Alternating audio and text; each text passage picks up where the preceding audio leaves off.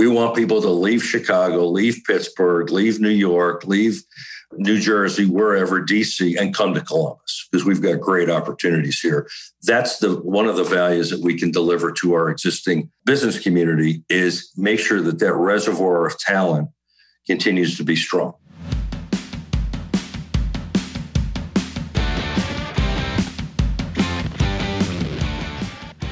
From Rea and Associates Studio, this is Unsuitable, management and financial services podcast for entrepreneurs tenured business leaders, and others who are ready to look beyond the suit and tie culture for meaningful, measurable results.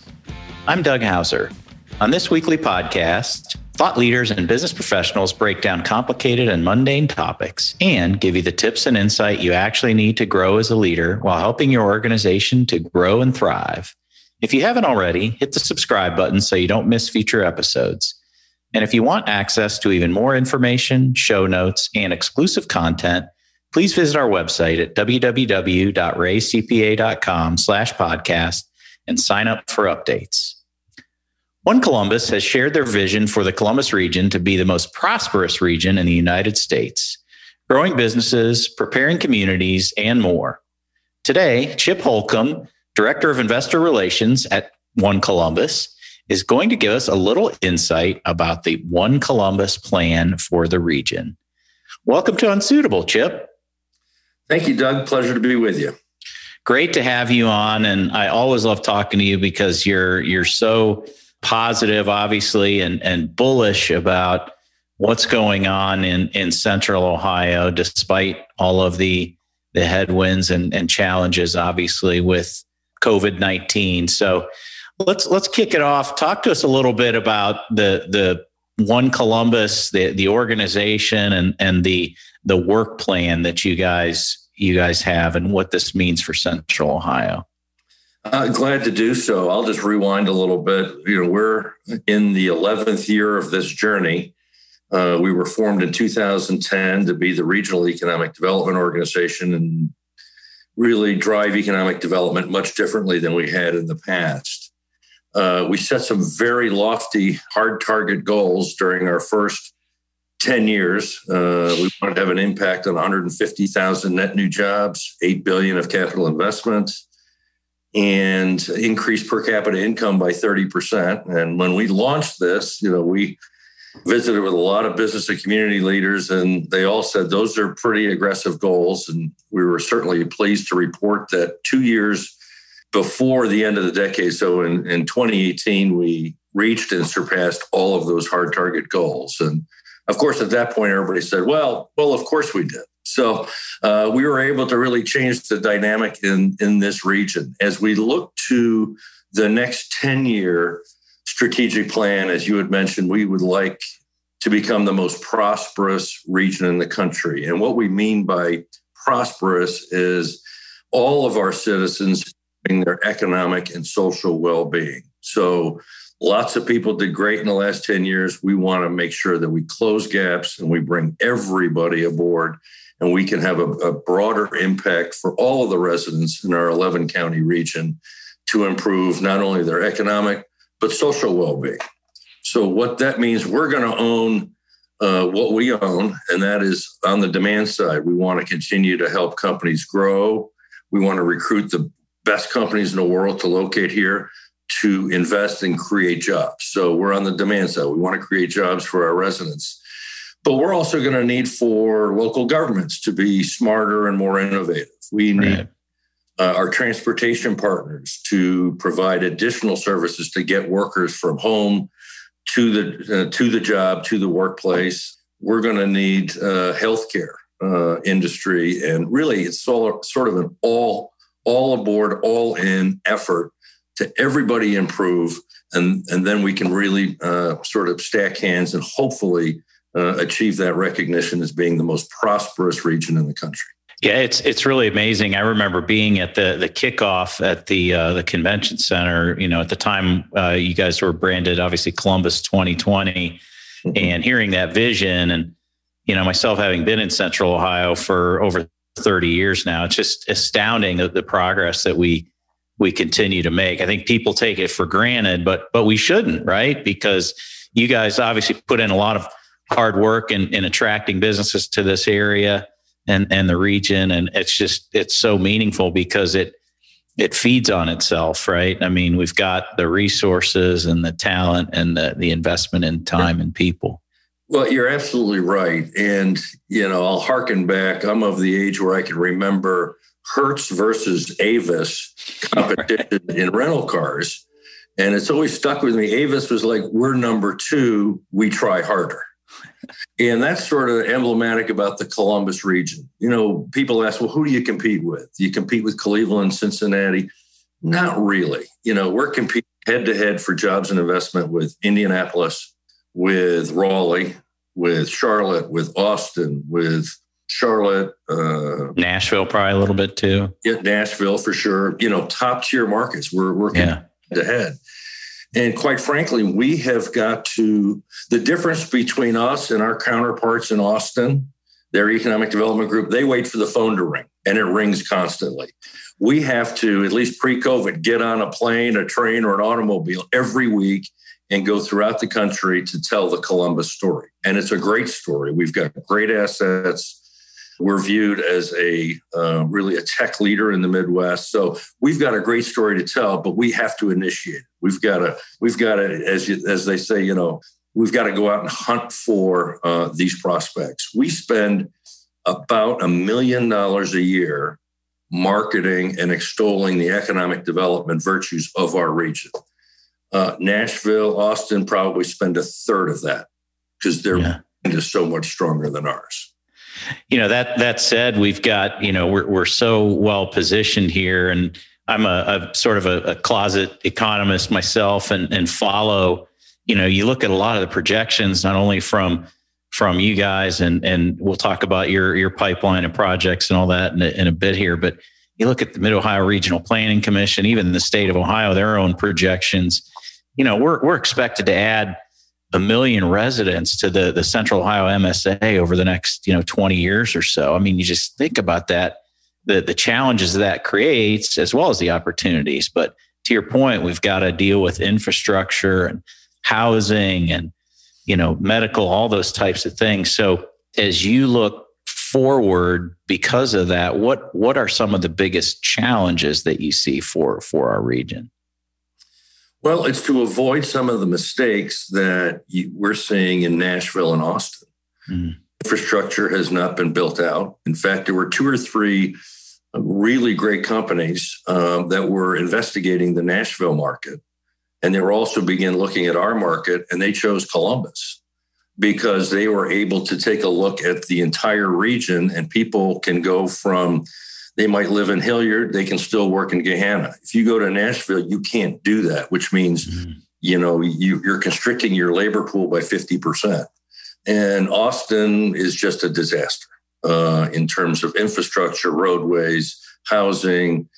Their city council, for instance, public public policy and public leadership is awfully important uh, to communities wanting to move ahead, and they're really anti-business. So we're we're blessed that we've got great public sector leaders. They sort of get it.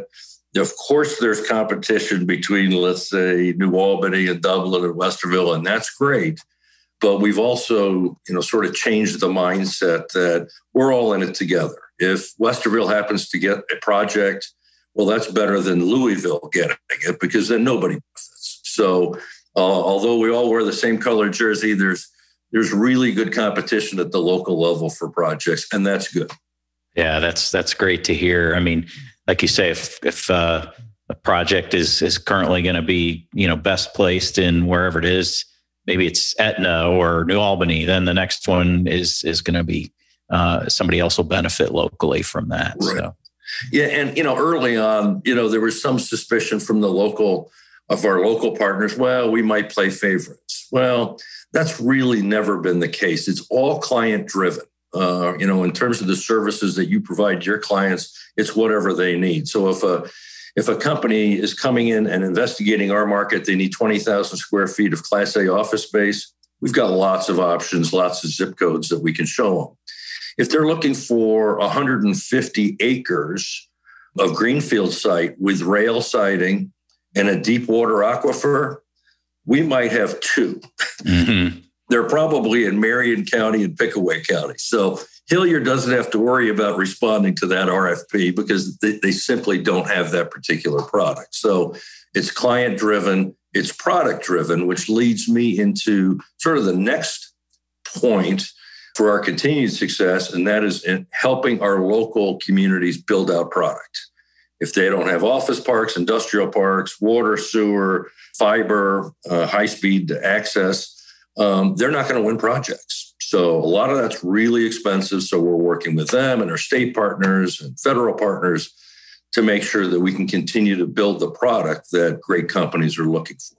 Yeah, that's that's so important. Like you said, you need that cooperation at, at all levels. So, um, Chip, talk a little bit about the pipeline that you see. Obviously, with with COVID, it put some things on pause, but what did that mean for for you guys and and for the region in terms of economic development and growth? What what are you seeing out there? Yeah, let me answer it this way. Pre-COVID, I, I, I you know, I'll consider that to be February uh, of last year. You know, our pipeline was about 110 active projects.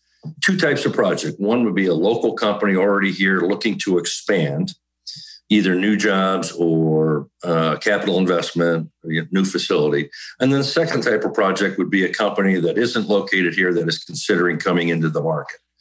So we were we were at about maybe 110. Then of course COVID hit. Everything uh, really a lot of most of the projects just completely went on hold. So our team decided, well, we normally visit 150 to 200 companies a year locally to do assessments and see what we can do to help connect them to programs, incentives, and so forth.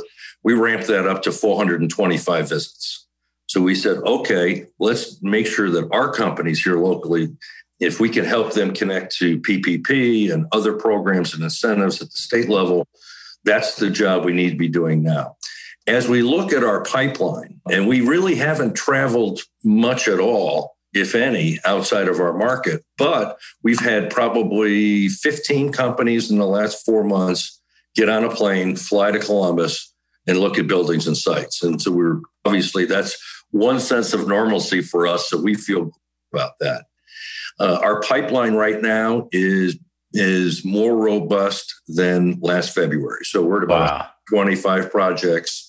Probably 60% of those of those projects would be new to the market, so they're attraction prospects, and 40% would be existing companies that are considering an expansion.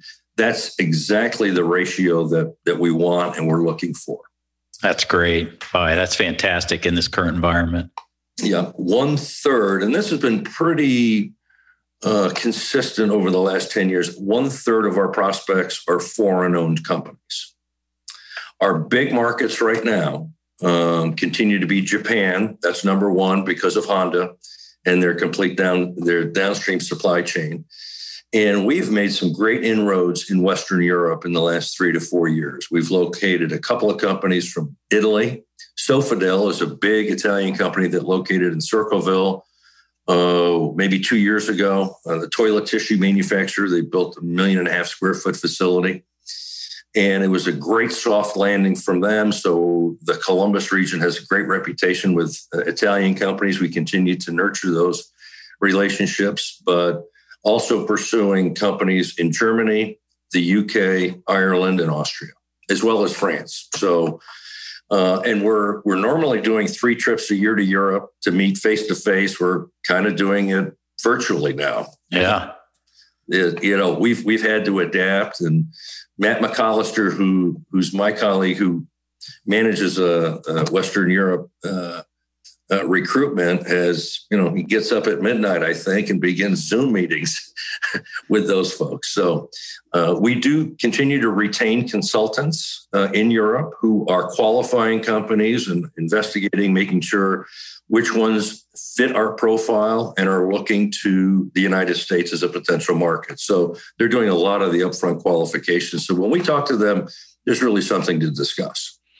I think, you know, a lot of times too that we, we get uh, business owners that they're so focused on their own business, you know, in, in our market sometimes they forget about the trickle down effect that that they see from all the successes that that you're having, uh, whether they're in construction or manufacturing, technology, uh, doesn't matter, right? I mean, all of the related services and infrastructure that uh, are needed because you're serving, uh, bringing these new new companies to the table. Uh, it's just tremendous, really. I love to see it. Yeah, and we've you know we're fortunate because we have a pretty diverse economy here. There's not one sector that is more than 19% of our total economy. We're the state capital, so we've got a government component, which is important. Uh, our low, our regional economy has been damaged. There's no question about. Um, I think we will power through this better than most of the Midwestern cities. We've got momentum. We've got a strong innovation economy. Um, but our retailers have have really shed a lot of jobs and they've, they've had to pivot and change their business models. This forced them to do it like right now. Yep. Um, so you're going to see the limited and the Cena brands and uh, A and F. They're going to, you know, they're going to make it, but they're going to look a lot differently. So lower headcount, but could be more profitable companies in the future through e-commerce and other things.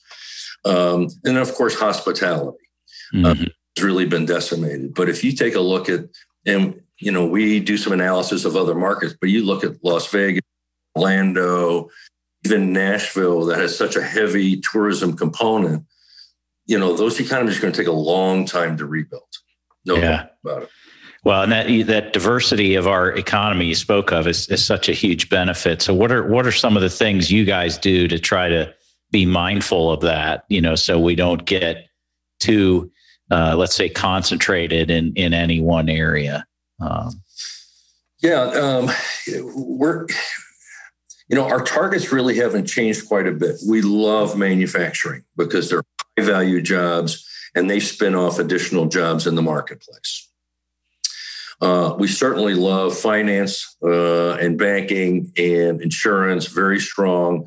What we're seeing is an emergence of fintech and insurtech companies. So that would be the downstream suppliers to the large banks and insurance companies. And we've probably located 10 or 15 of those fintech and insurtech companies. So instead of just having another big insurance company, we're really trying to build out that ecosystem in that particular industry sector.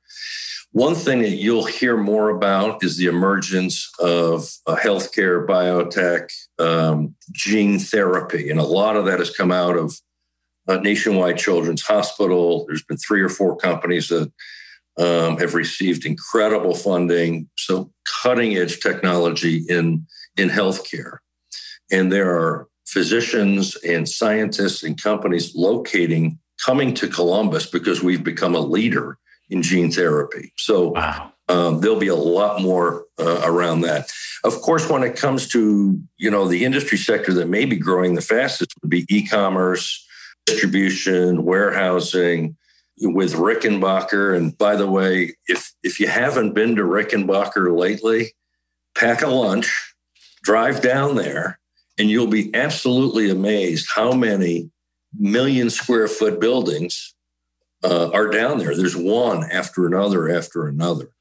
Yeah, uh, it's stunning. I've, I've done that. It, it's unbelievable. And Rickenbacker, as kind of the inland port, has probably tripled the number of cargo jets, landings, and, and takeoffs just in the last couple of years. So uh, a lot of people don't think that as a big engine for our economy, but it is.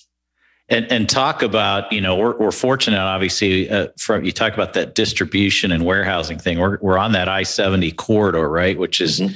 really a huge benefit for, for the region uh, in terms of right. east west movement of goods. We do. And two, two Class A railroads, great highway system, uh, and then Rickenbacker. And, yeah. You know, with strong logistics assets, that tends to recruit those manufacturers because once they make it, they got to move it. Yeah, great point.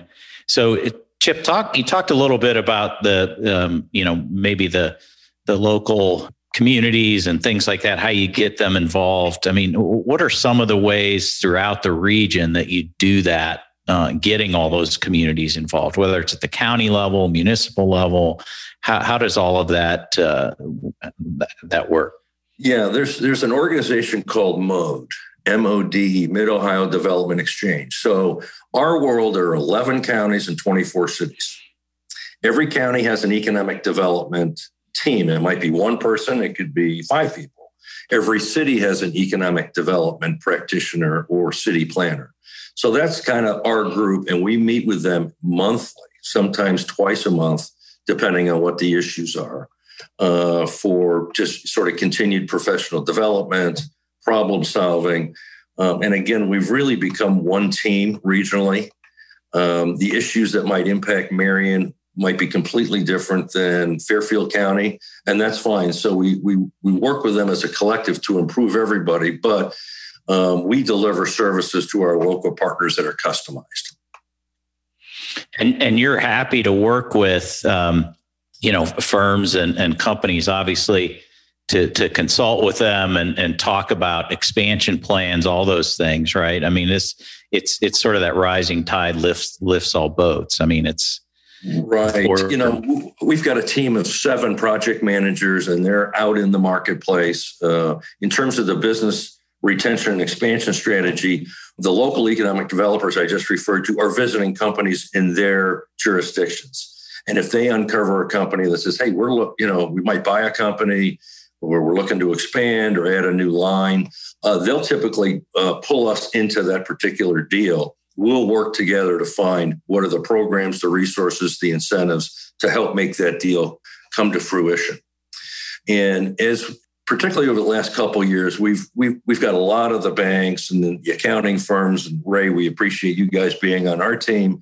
The attorneys, insurance folks, you're sort of our early warning system. You would probably know if one of your clients is involved in M and A or looking to expand. They got a new contract, uh, and what we're finding is our partners are just kind of giving us a phone call and say, "Hey, I've got a client. They're looking to add ten or fifteen or thirty or hundred people. What can we do?" to help that. So we're getting a lot more project opportunities because our partners have their radar on and their antenna up and saying, hey, wow, let's put a quick call into the One Columbus team to see how else we can help make this project a success. Yeah, I think that's huge. Again, you know, we're all in this together in, in the region, and and uh, more success that that we have, it, it certainly helps uh, across the board. So, Chip, talk a little bit about um, what what you foresee moving forward. If we look out, say beyond 21 and and past, uh, you know, the the pandemic and all of that, what what do you see uh, a little bit longer term for us? We're super bullish on. Uh, I'll start with 2021. Our pipeline is really, really strong. We might have the best first quarter we've ever had. We're going to make some major announcements in the next 60 days of big uh, projects. We might do a billion dollars of capital investment this first quarter. Wow. So in the near term, we're just trying to, you know, continue to be as aggressive as we can using different methodologies in in uh, in our processes we're we're very optimistic and encouraged because we've got critical mass in a number of key areas. I mean, Ohio State continues to build out the Western lands. The research park is coming out of the ground. That uh, the peninsula. So we've got critical mass. We've got product that puts us in a great position. You know, we still need continued great public sector leadership uh, making sure that e- economic growth and prosperity continues to be a big priority. We're bus- we need to be business friendly. Again, you know, if we're competing with Tennessee and Texas, you know, they don't have state income tax, so there are some things that, you know, maybe uh, hinder us a little bit. But you know, the big levers and decision making for economic development would be land, labor, and capital. Yeah. So we've got lots of land. We're not you know, we don't have Lake Erie just to the north of us. So, right. No, the, the Cleveland market's a 180 market. We're a 360. So we just go buy another, you know, soybean field and, and put some stuff up. Um, although there's a big push on reurbanization, redevelopment in our market. So uh, land is important. We've got that. You know, we need to continue to make sure we've got the right product at the right time. We're going to be encouraging more speculative building particularly on the industrial side. When it comes to labor, uh, we think we've got a competitive advantage with 125,000 college students uh, going to school in our market at any time. Yeah. The great coalition of colleges and universities. We meet with them regularly. We connect them with our employers.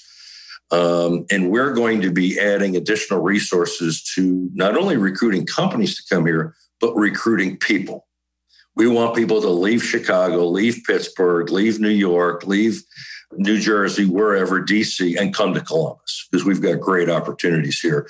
That's the one of the values that we can deliver to our existing business community is make sure that that reservoir of talent continues to be strong. Yeah, I think that's huge, and uh, it's just it's so exciting uh, the the opportunities and and uh, uh, everything that we've got ahead for this region. I mean, it just you know makes it makes us all proud to be a part of uh, the Central Ohio community, and certainly thanks uh, to you and and One Columbus and everything you do. So really appreciate uh, all of the insight today. Well, it's it's a lot of fun, and more good news uh, is around the corner. Absolutely, great to hear, and look forward to having you on again, Chip. So, thanks again. If you want more uh, business tips and insight, or to hear previous episodes of Unsuitable, please visit our podcast page at www.reacpa.com/podcast. And while you're there, sign up for exclusive content and show notes. Thanks for listening to this week's show. Be sure to subscribe to us to Unsuitable on Apple Podcasts, Google Podcasts, or wherever you're listening to us right now, including YouTube. I'm Doug Houser. Join us next week for another unsuitable interview from an industry professional. The views expressed on Unsuitable on Rea Radio are our own and do not necessarily reflect the views of Rea and Associates. The podcast is for informational and educational purposes only and is not intended to replace the professional advice you would receive elsewhere. Consult with a trusted advisor about your unique situation so they can expertly guide you to the best solution for your specific circumstance.